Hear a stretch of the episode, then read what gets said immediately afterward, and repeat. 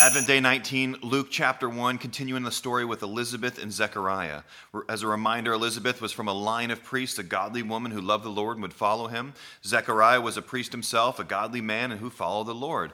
But they were advanced in years, and Elizabeth was barren, and so Zechariah was at the temple praying that he would have a child. Well, Gabriel comes on the scene and speaks to him. Let me share with you what happens here. Uh, Luke chapter 1, beginning in verse 18. And Zechariah said to the angel, How shall I know this? For I am an old man, and my wife is advanced in years. The angel answered him, I am Gabriel. I stand in the presence of God, and I was sent to speak to you and to bring you this good news.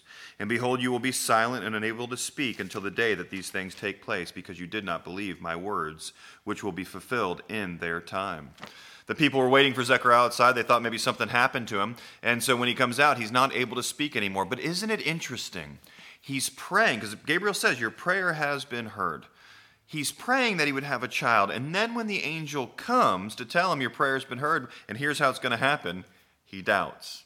Friends, this is an encouragement for us as we think about uh, this time of year and we are praying for many people around us. There's different natural disasters, catastrophes. People are sick, they're, they're struggling. We pray for a lot of people, we pray for a lot of things. But what's interesting is when God answers those prayers, sometimes we still doubt.